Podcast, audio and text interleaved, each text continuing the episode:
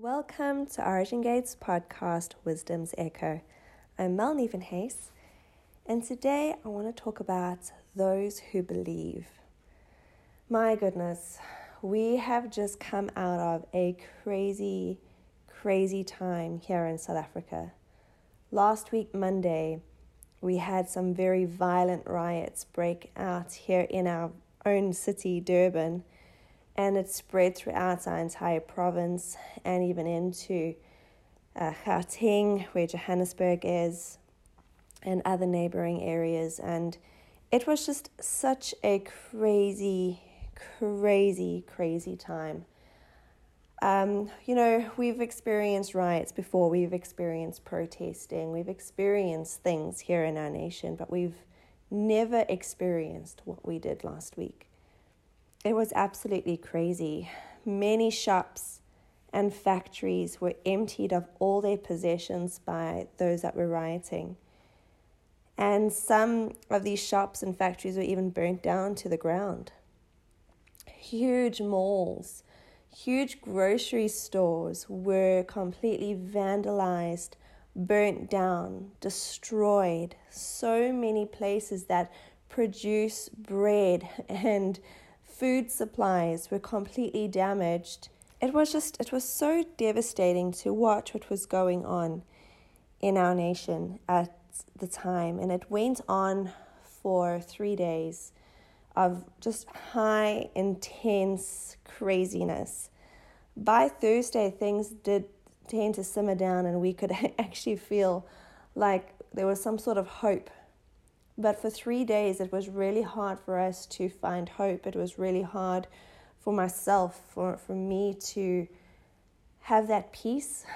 And I mean, I talk about peace all the time. My last podcast I released here was a, a meditation on shalom. I mean, but goodness gracious, when this chaos hit, when this lawlessness hit our, our city, our country, I went into a time of grieving and absolute, I felt despair there was just we there was no way to see this end. The cops were outnumbered and no one was listening to them. And the military were still being sent down. You know, there's all the protocols that governments have to follow. And so while we were waiting for some sort of law enforcement uh, to come in and save us, our, our shops, our food supply, our neighborhoods, we as the civilians had to go and stand guard. So all of a sudden, this crazy, this craziness produced amazing men and women who just went out and stood in numbers in camouflage with weapons of all sorts, protecting their suburbs. It was crazy. It was scary. I mean, it's not great to see men and women walking around with huge guns, but it was the safest we could be at that time. And I mean, I've never lived in something like this. I thought that coming through this corona pandemic would be the craziest story of my life. But no, 2021 brought a whole new story. it was just wow. So we had every neighborhood had these um, volunteers protecting and putting barricades at all the entries of our suburb and and every suburb was doing this um, to the point where to protect our suburb because we had some of the, the last remaining shops they hadn't they weren't able to get to our shops here. Um, and so in our whole area which is the south of durban we were some of the untouched ones, which meant also that people would want to come and riot and destroy on our end as well. So our guys were really working hard and did a fantastic job of protecting to the point where to barricade and protect our our suburb, they ended up getting shipping containers to block the roads. And they were literally checking every car that wanted to come into our area making sure that they weren't carrying looted items, stolen items, that they weren't coming in with weapons to come in and steal from our shops. Um, and at the end of the day, they were only allowing um, people who lived in our area to come in. I mean, it was uh, it was seriously like a war zone of some sorts. Rick and my mom Lindy actually went most nights during the week are around like the 10 to 2 in the morning uh, stunt where they would go and provide tea and coffee and homemade soup and Rick would stand with the guys protecting our, our area. It was just, oh my gosh, it was crazy. So, so crazy. The thing is, yes, uh, it all did simmer down and the military arrived and brought order.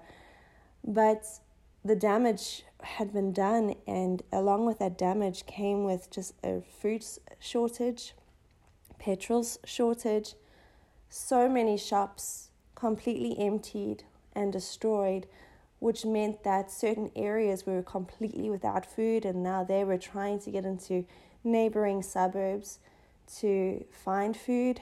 Um, and the queues, the queues out every outside of every shop were, were over a thousand people strong before the shop would even open.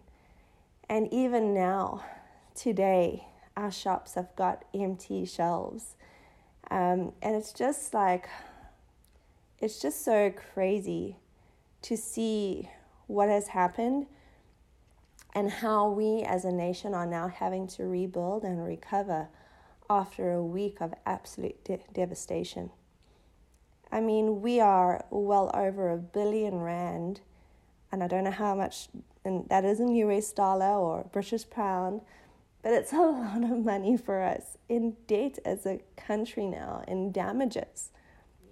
And just to see how people are just in, in desperate need of food, moms in desperate need of finding diapers for their babies and formula milk for their babies. I mean, there was such a shortage where now there are mom groups forming on social media and on uh, WhatsApp that you know people were going, do you have this kind of formula? Do you have this kind number diaper? Can we do a swap? Can anyone help? Can, can does anyone have a spare tin or a spare pack of of diapers? I mean, it was just it was so crazy to see how just basic things like bread and milk were not available it was just, oh, it was not great.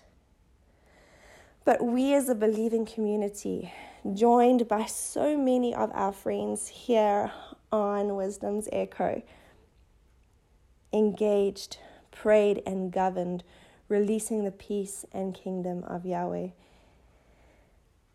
And so, what started on Monday as absolute destruction and despair, by Thursday, things had shifted and we could feel it in the atmosphere and we knew that it was time to rebuild and dig into that hope again. The time of grieving was over and the time of rebuilding had begun.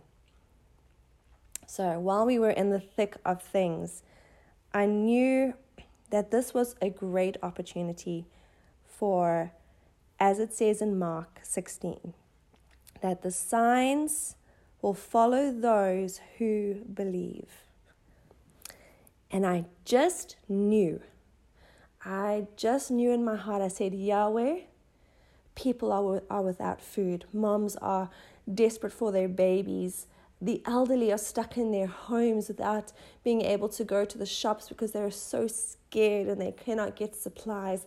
Yahweh, we we're going to see the signs following those who believe. We're going to see it. And i just i knew that i knew in my heart that there were going to be amazing miraculous stories that came out of this. I just knew it. So i want to share some with you.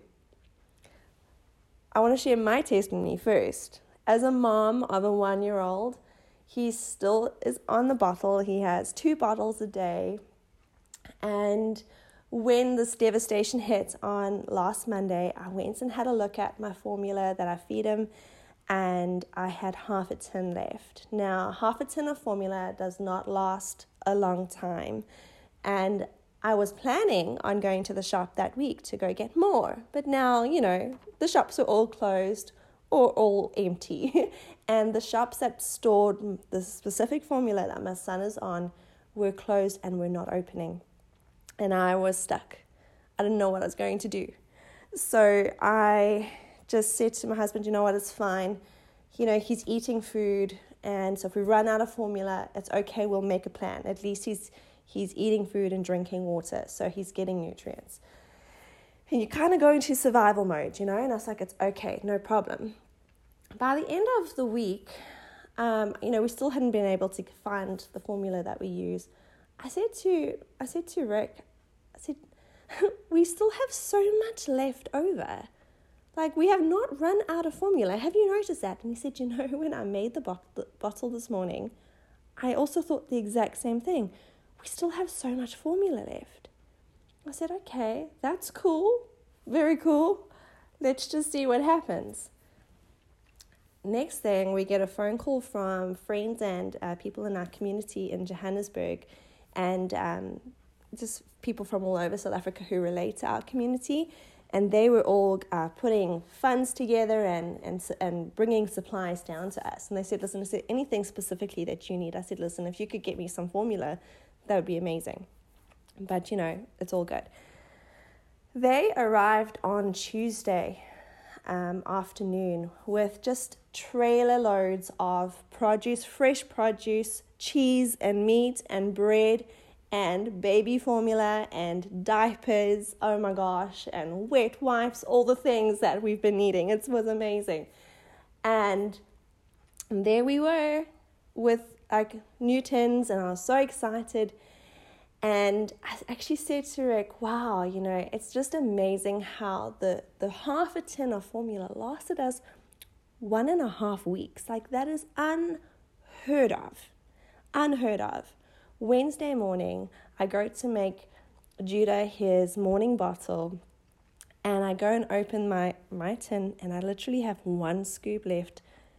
And I look on my counter, and there are my new tins waiting for me.